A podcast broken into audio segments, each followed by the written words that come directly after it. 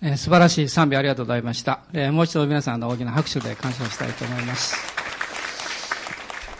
えー、クリスマスおめでとうございます。えもうあと、え来週の日曜日の礼拝が終わりますと、えこの年も終わってしまいます。まあ、この一年、え皆様方とご一緒に礼拝できたことを心から感謝しております。えっと、各ブランチのチャペルの兄弟姉妹、また御言葉の家の兄弟姉妹、え本当にありがとうございました。で、ちょっと皆さん後ろを少し向いていただいて手を振っていただけますか？えー、皆さん全部入らないですけど、あのカメラのずっと後ろにもたくさんの兄弟姉妹いらっしゃるんで、えー、皆さんのお顔は映りませんけれども、えー、また新しい年も一緒に主に従って前進していきたいと思っています。今日はあの、えオーストラリアの方から、あの、YWAM のチームの人たちも、えお見えくださってるんですけれども、ちょっとその場所でまず立っていただけますでしょうか？え Would you please stand up? え皆さん、あの、歓迎したいと思います。ウェルカムよくいらっしゃいました。えまた、あの、後ほどですね、あの、賛美とご紹介をしていただきたいと思います。の、まあ、ワイワムの皆さんが毎年いろんな方がお見えくださるんですけれども、まあ、来てくださいますと、私自身も若返るわけです。えー、30年ほど前に私もワイワムにおりまして、もう30年経ったんですね。早いですけど、えー、まあ皆さんは日本で、えー、クリスマスを今回迎えられるんですが、私もその時初めてあのハワイでクリスマスを迎えました。えー、一つ驚いたのは、あの、道路にこのポンセチアの木がずらーっと植えられておりまして、それがすごく大きかったんですね。えー、私の背丈より大きいって言うと、また後でそれは大きすぎると言われるかもわかりませんけど、そのぐらいの印象を持っています。たくさんですね、ポインセチアの木が大きく植えられていたのが、とてもあの、印象的でした。えポインセチアっていうのは、まあ、この赤色というのが、イエス様が十字架で流してくださった血潮ということを、この表す、表してるんだと思います。まあ、クリスマスは、イエス・キリストがお生まれくださった素晴らしい日なんですけれども、ただ単に生まれたわけではなくって、死ぬためにお生まれくださった。私たちの救いのために十字架にかかって死ぬためにですね、おいでくださったということを、まあ、心の中でもう一度深く覚えたいと思っています。で、今日はあの、クリスマスの箇所を、えー、まず一緒に読みたいと思いますが、マタイによる福音書の一章の18節から、マタイによる福音書の一章の18節から25節までのところをご一緒に読みましょ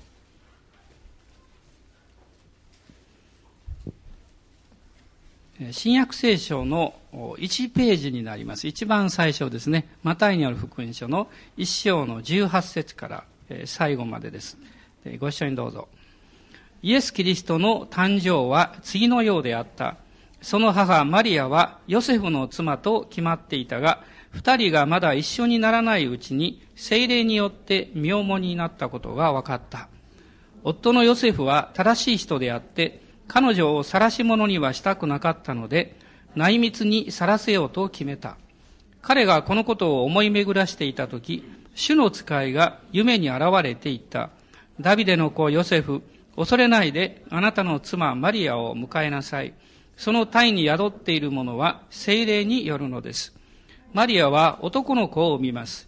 その名をイエスとつけなさい。この方こそご自分の民をその罪から救ってくださる方です。このすべての出来事は、主が預言者を通して言われたことが成就するためであった。見よ、処女が身ごもっている。そして男の子を産む。その名はインマヌエルと呼ばれる。訳すと、神は私たちと共におられるという意味である。ヨセフは眠りから覚め、主の使いに命じられた通りにして、その妻を迎え入れ、そして子供が生まれるまで彼女を知ることがなく、その子供の名をイエスとつけた。まあ、今日はイエスという名という題で、御言葉から一緒に見ていきたいと思います。イエス様と私たち呼んでいますけれども、このお名前というのは、あの、非常に重要なんです。使徒行伝の4章の12節の中に、聖書にこう書かれています。この方以外には、誰によっても救いはありません。世界中でこの皆の他には、私たちが救われるべき名としては、どのような名も人間に与えられていないからです。こう書かれています。ただ単にイエス様という名前が有名であるということではなくって、この名前の中に私たちの救いがかかっている。そしてこの名前以外に人間に与えられている救いというものはないんだということを聖書が語っているからです。今読みました箇所というのは、マリアさんに見つかいが現れて、そして彼女が精霊によってイエス様を身ごもったという、その驚くべきこのニュースを聞きました後で、婚約中であったヨセフが随分悩んだわけですね。で、その当時の婚約というのは、まあ、大体1年ぐらいの期間を置いたようですけれども、この法律上は結婚と同じぐらいの意味を持っておりました。ですから、え婚約を解消するということは、まあそれはもう結婚をまあ取りやめるというぐらいのまあ位置づけがまああったわけです。ですから、えー、ある箇所ではですね、まあ、夫ヨセフという表現が先に、まだ結婚の前に来ているんですけども、それは内容的にはもう夫と同じだったんですね。また一緒には生活をしておりません。でも、同じ、えー、その立場というものを二人が持っていたということを表します。で、もし、婚約中に、えー、その、えー、奥さんになるべき人に赤ちゃんができた。で、これは通常ではないわけです。ね、もしそれが、え会員の罪を犯してそのことが起こったとすれば、彼女は石で撃ち殺されなきゃいけない。まあ、ですから、このヨセフは、えどうしたもんだろうか。彼女を愛しておりましたから、随分悩んだわけです。で、その時に、ある夜、主の使いが夢の中でヨセフに現れて、この語られた箇所。まあ、それが、まあ、今日読んだ箇所なんですね。で、主の使いは、ヨセフに対してこの三つのことをここで伝えています。まず一つは、その体に宿っているものは精霊によるのです。ということです。マリアに対して主の見つかいが現れたときに、主の使いはですね、あなたは恵まれた方ですという表現をしました。ヨセフに対しては、夢の中ですけど、主の使いは、精霊によって身ごもったんだよということをまず明かしなさいました。そして二つ目は、マリアにも同じことが言われたんですが、男の子を産みますということです。そして三つ目は、その男の子の名前はもう決まっていて、イエスと付けなさい。こういうふうに、見つかいが夢の中でヨセフに語ったわけです。それはまさにマリアに対して見つかいが現れた時に語ったのと同じこの内容なんです。まあ、こういう信じられないことがどうして起こったのか。それをこのマタイによる福音書の一章の後半に23節身を処女が身ごもっている、そして男の子を産む、その名はインマルエルと呼ばれる。これは、この時から数えてですね、もう700年以上も前、イザヤという預言者によって神様が語られた預言の御言葉、その御言葉がマリアの上に成就したんだということを、まあ、ヨセフは知るわけです。でおそらく、まあ彼はですね、えー、この結婚を楽しみにしていたと思います。でも、信じられないようなことを聞きまして、彼がものすごく悩んで、悩んでですね、どういうふうにしたらいいんだろうか。まあ、この問題の解決は一つのところにしかなかったわけです。それは、神様がヨセフに語られた。その言葉を信じるということ以外には方法はありませんでした。実は私たちも生活の中でいろんな問題というものがやってくるわけです。しかし、こういう方法、ああいう方法といろいろ考えるんですけれども、その最終的にあなたの人生に関わる全ての問題の解決の入り口というものは、神の御言葉にあるんだということを覚えていただきたいです。あなたが神様からの御言葉を聞き、そして読み、それを信じたときに、聖霊様が助けてくださって、あなたの思いを超えた、この理解と、ある時には確信をこの与えてくださいます。マリアにこの見つかいがこの現れました時に、えー、実は、他の人々に主の使いが現れた時と違うことを一つおっしゃってるんですね。あの、人間っていうのは突然いろんなことが起こります。恐れるわけです。ですから、通常ですね、主の使いが現れますと、恐れるなっていうことをまず言うわけです。ところが、マリアに対してはそうじゃなかったんです。一番最初の言葉はそうじゃなかったんです。おめでとうという言葉だったんです。これは、不思議なことですね。マリアに対してはおめでとうと主の使いがまず言いました。あなたは恵まれた方です。そしてマリアはその言葉を聞いたときに、それはどういう意味なんだろうかということを、この思い巡らしたと書かれています。そしてその後で、主の使いが恐れることはありませんというふうに語っているわけです。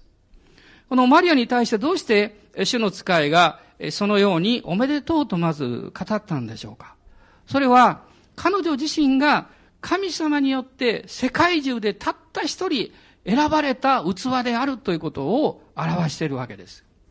そして、神様がナザレに住んでいたこの乙女を選んだ理由というのはですね、神様の選びに対して答えることのできる献身力を持っていたということを主がご存知だったからだと思います。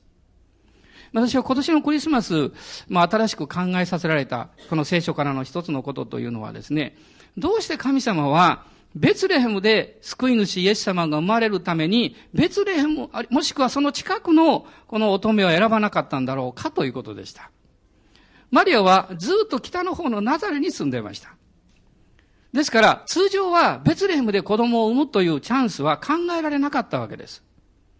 しかもですね、このちょうどイエス様が生まれる時にベツレヘムにいなければいかなかった、いなければならなかったわけです。神様は非常に難しい、この難問をですね、ご自分の力によって解決なさいました。それは当時のローマ帝国を動かすという方法によって人口登録をしなさいと。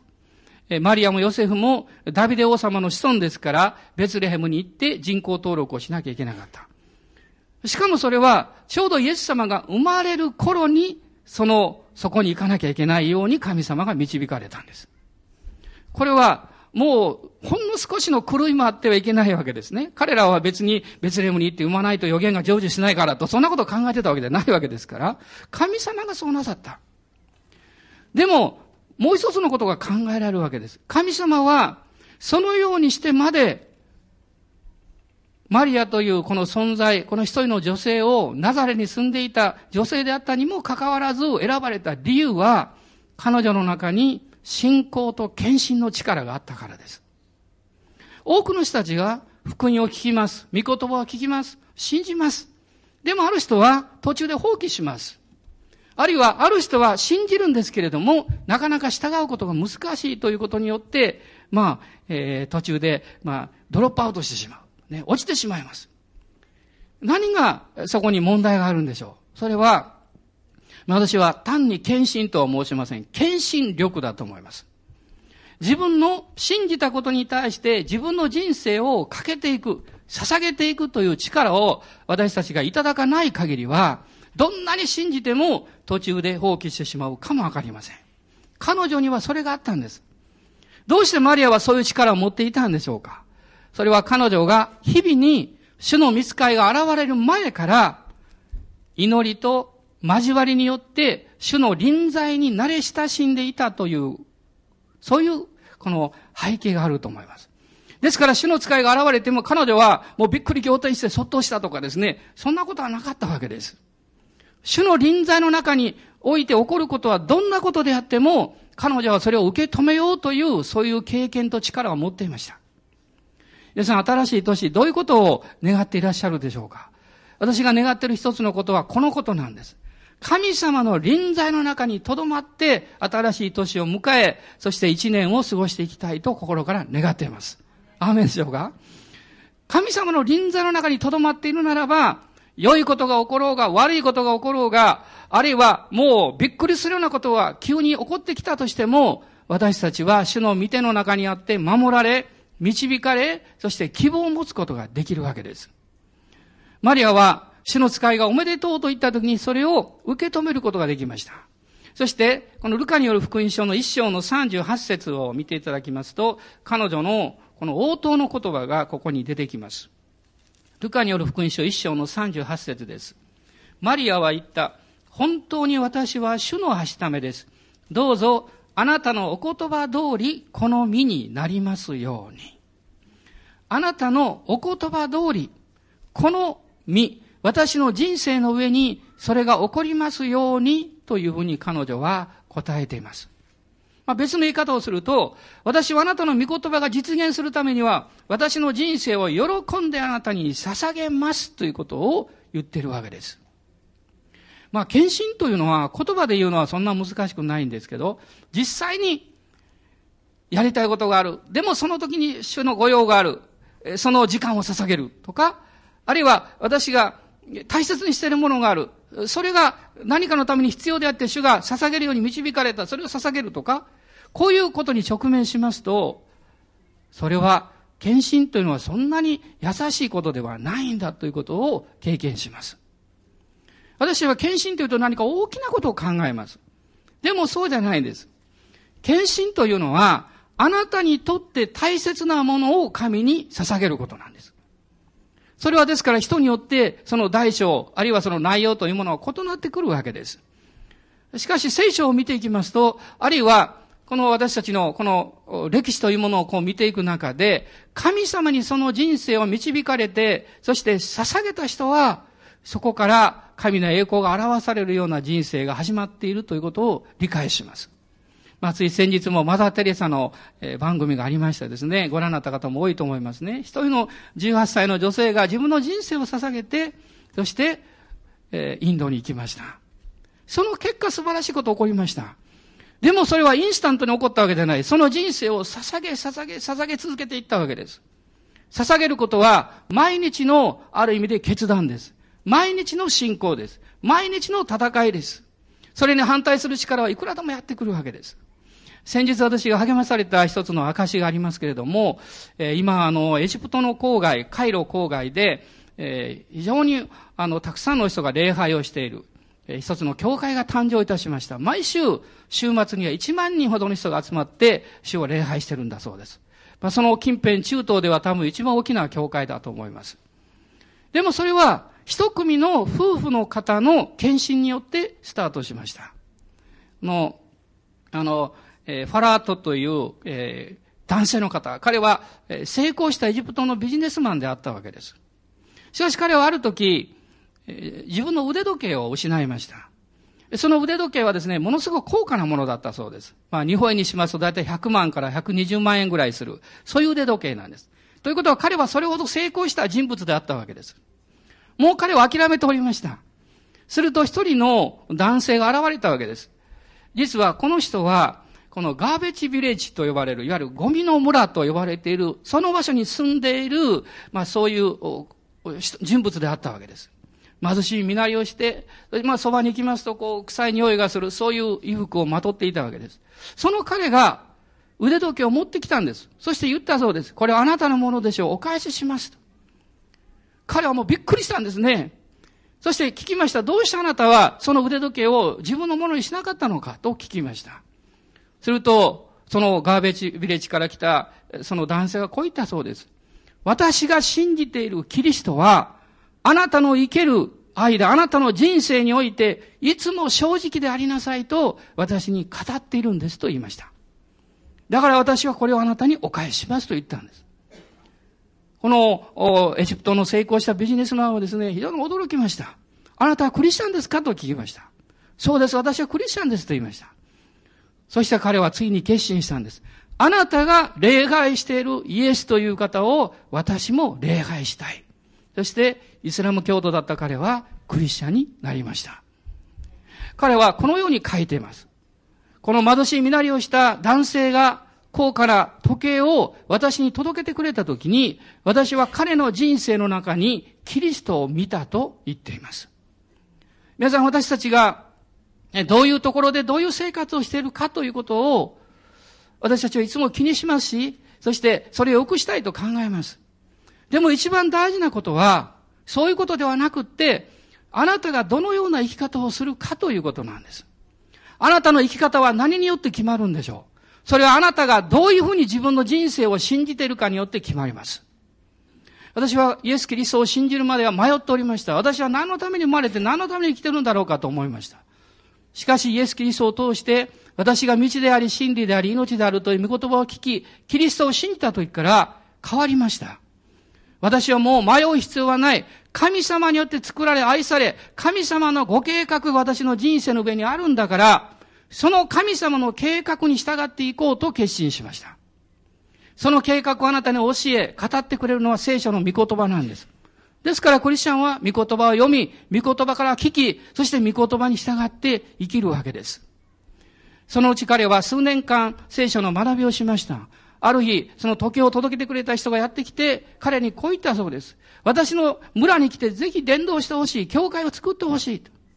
そして彼は奥さんと一緒に出かけました。あの裕福な生活をしていた二人が行った場所は、もう水も電気もない、もう悪臭が漂っている、病気がいっぱいある、ギャンブルや麻薬や売春やそういうものがもう日常茶飯事のそういう貧しい人々のところに行ったわけです。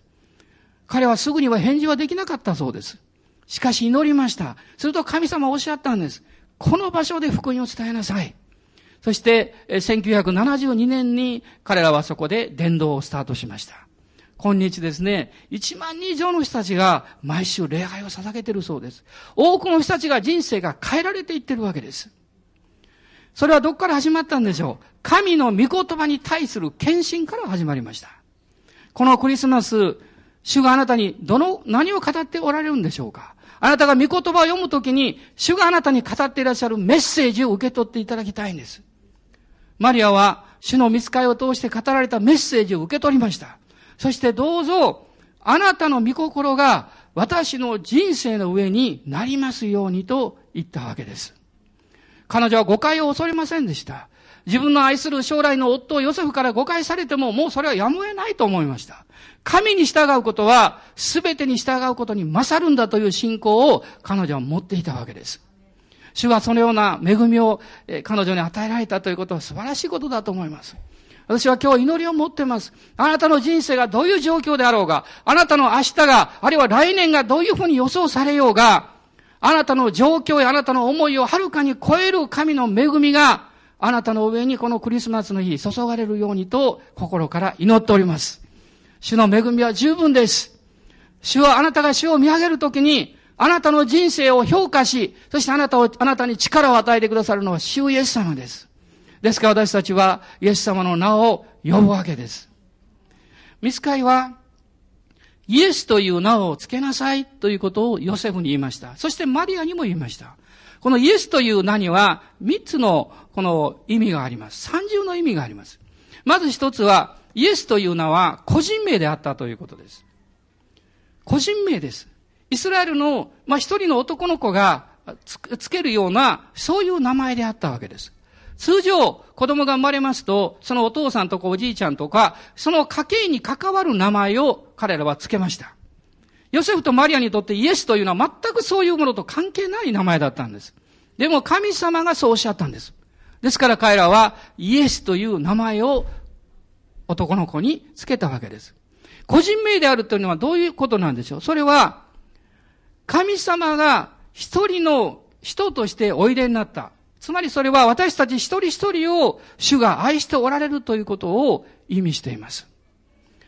おそらく私たちのこの人生の歩みの中において最も関心のあることは私はどのような人生を歩んできたんだろうかそして私はこれからどういうふうに歩むことができるんだろうかということだと思います。そしてあなたの人生に対して神様は深い関心を持っていらっしゃいます。ヨハネによる福音書の10章というところを開いてください。新約聖書のヨハネによる福音書の10章です。ここには、イエス様が良い羊飼いで、私たちが羊であるという、そういう立場で表現されていますが、3節と4節を読んでいただきたいんです。10章の3節と4節です。ご一緒にどうぞ。門番は彼のために開き、羊はその声を聞き分けます。彼は自分の羊をその名で呼んで連れ出します。彼は自分の羊を皆引き出すと、その先頭に立っていきます。すると羊は彼の声を知っているので、彼についていきます。私はこの箇所が大好きです。それは、羊飼いであるイエス様は、私の名を個人的に呼んでくださると書かれているからです。まあ私が羊を見てもどの羊かわからないと思いますけど、羊飼いが見るとですね、もうよく似てる羊でもちゃんと区別がわかるわけです。一匹でもいなくなると、ああ、あの羊はどこに行ったんだろうと言って、彼はすぐにそれを発見します。神様はあなたを個人的に知っていらっしゃいます。あなたを個人的に愛していらっしゃいます。もう何か、右往の衆のように、あるいはもうたくさんの人をもうまとめて愛するという方ではないんです。あなたの個人の人生が神に知られており、そして愛されているということです。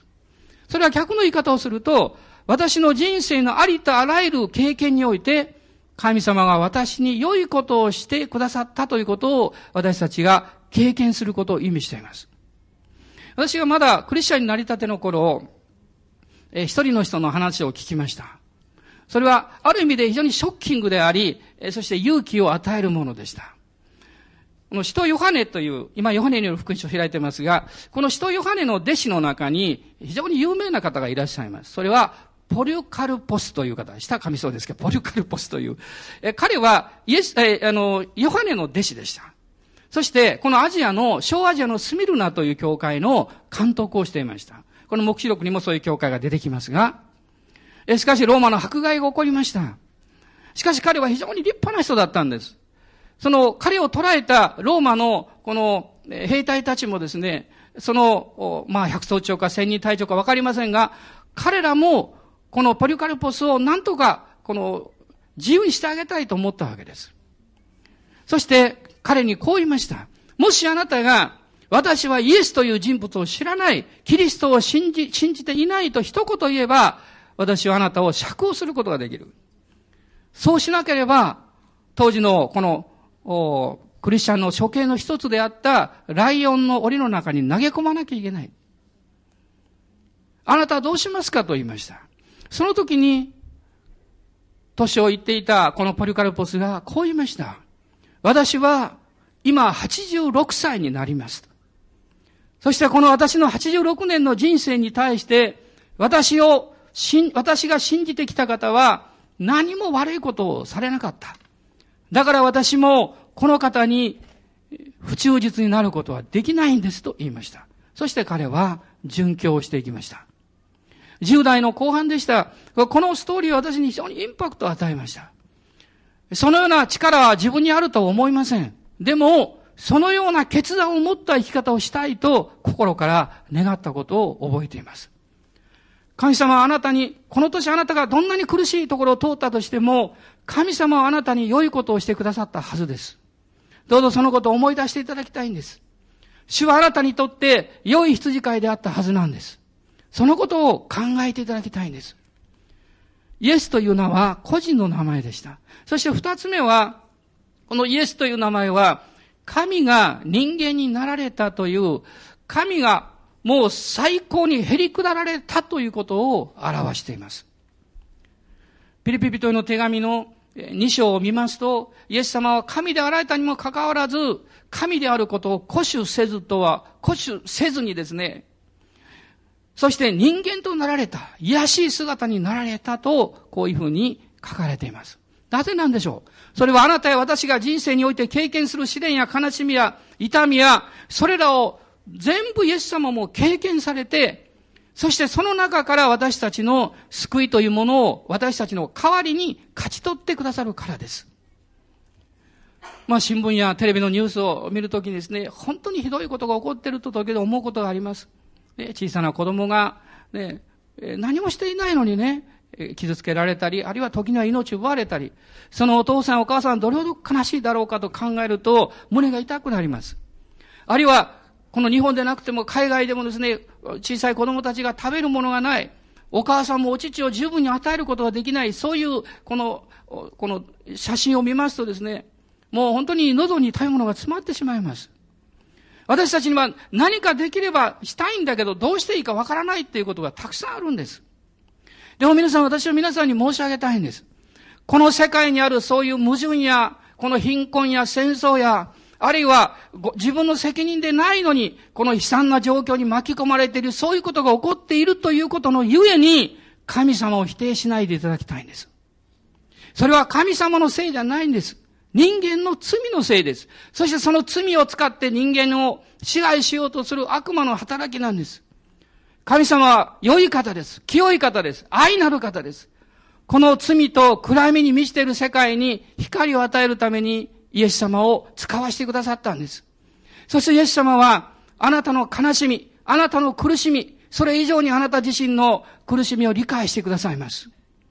私は家族や友が悩み苦しむときに何とかしてあげたい、時には変わってあげたいと思うことがあります。でもできないんですね。限界があります。でも、私たちの大祭していらっしゃる救い主イエス様は、あなたの試練を理解なさいます。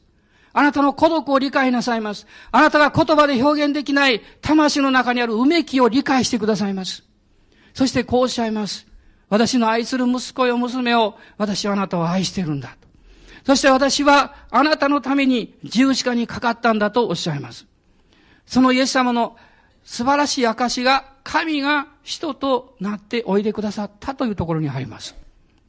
三つ目のこのイエスという名の意味は、救い主であるという意味を持っています。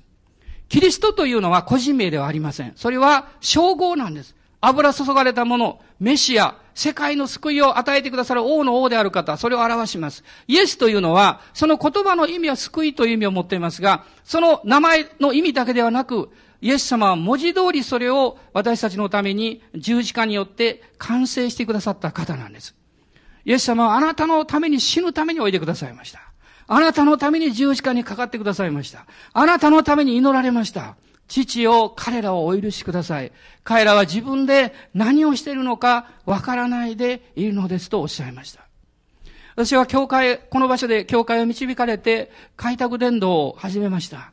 その時に祈ったことが一つあるんです。それは、神様どうぞ、この地で伝道するときに、イエス様に出会う人々が導かれるように、そして導かれた人々が、イエス・キリストから離れることがないように、どうぞ守ってくださいという祈りでした。そして、それから26年近く経ちました。大きな悲しみがあります。せっかくイエス様を信じたのに、離れていってしまっている人たちがいるということです。イエス様の救いの中にはまだ置かれているでしょう。でも、主を礼拝するよりも、この世の快楽やこの世の富や、この世の一時的な、その、力に引っ張られて、そういう生活の中に入っていってしまった人たちがいるということです。決して皆さん、それらの人々を私が責めてるわけじゃないんです。そうではなくって悲しんでいるんです。そしてあなたや私の悲しみ以上に、神様はそのことを悲しんでいらっしゃいます。そしておそらくこう叫んでおられるでしょう。どうしてあなたは一時的なこの世の喜びと一時的な平安のために永遠の平安を失うんですか一時的なあなたの助けのために永遠の命を失っちゃいけないと主はおっしゃってるはずです。皆さんですから祈っていきましょう。イエス様を信じた人たちがもう一度帰ってくるように。そしてイエス様を知らない人々がこの福音を聞くことができるように。この世界の中であなたの人生を変えてくださった方、そしてこの世界の中で私の人生を変えてくださる方は、イエス・キリスト以外にはおられないんです。この名の以外には、天下のどこにも救いは与えられていないわけです。かつて英国に、ジョン・ニュートンという方がいました。彼は、奴隷船の船長になりました。しかし彼は39歳の時にキリストに立ち返りました。彼のお母さんは敬虔なクリスチャンでした。もう彼が3歳の時から聖書を教えたんです。優しいお母さんでした。しかし彼が7歳の時にお母さんは天に召されてしまったんです。そして彼の人生が狂ってしまいました。彼は罪の中に自分の人生を明け渡したんです。そして人の魂を売り渡すような仕事をしました。しかし神様は彼を決して忘れてはおられなかったんです。彼は39歳の時に立ち返りました。そしてあの有名な賛美歌を作ったんです。驚くばかりの恵みなりきというこの賛美です。そして彼はキリストのために生きる人生を新たに出発しました。彼は牧師になりました。伝道者になりました。多くの迫害を受けましたけれども、イエス様の救いを述べ伝えました。その彼が最後に残している二つの言葉があります。彼はこう言ったんです。私に対して、自分に対してですよ、彼はこう言ったんです。途方もない罪人と言いました。私は途方もない罪人である。しかしもう一つのことを言いました。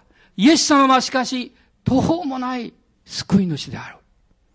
皆さんどうでしょうかあなたの人生を救ってくださった方、そしてあなたの人生を救いに導いてくださる方、その方はイエスという名以外にあるんでしょうか？私たちはノーと言います。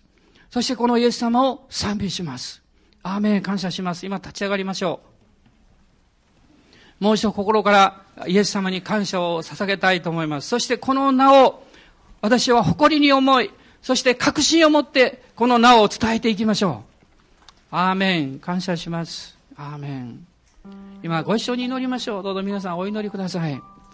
イエス様を信じることができた恵みを感謝しましょう。まだもしあなたがその決断がなされていないならば、今日この時信じてください。このカメラの向こうで、あるいはインターネットを通して聞かれるメッセージを聞いている方、イエス様をあなたは信じていらっしゃいますか？もしそうでないなら今日信じましょう。あなたの救い主としてイエスという方のお名前を受け入れましょう。イエス様、私は罪人です。私を救ってください。十字架のイエス様を信じます。救い主として信じますと。どうぞこの信仰告白をなさってください。また、イエス様を信じている私たちは、この救いを感謝しましょう。そしてこの救いから離れていた人たちのために祈りましょう。彼らを決して裁かないでください。主は彼らを愛していらっしゃるんです。兄弟姉妹たちが帰ってくるように、主のところに帰ってくるように、私たちは祈りましょう。アーメン。感謝します。今どうぞご自由にお祈りください。しばらく祈りの時を持ちましょう。アーメン。アーメン。イエス様、感謝します。ハレルヤ。ハレルヤ。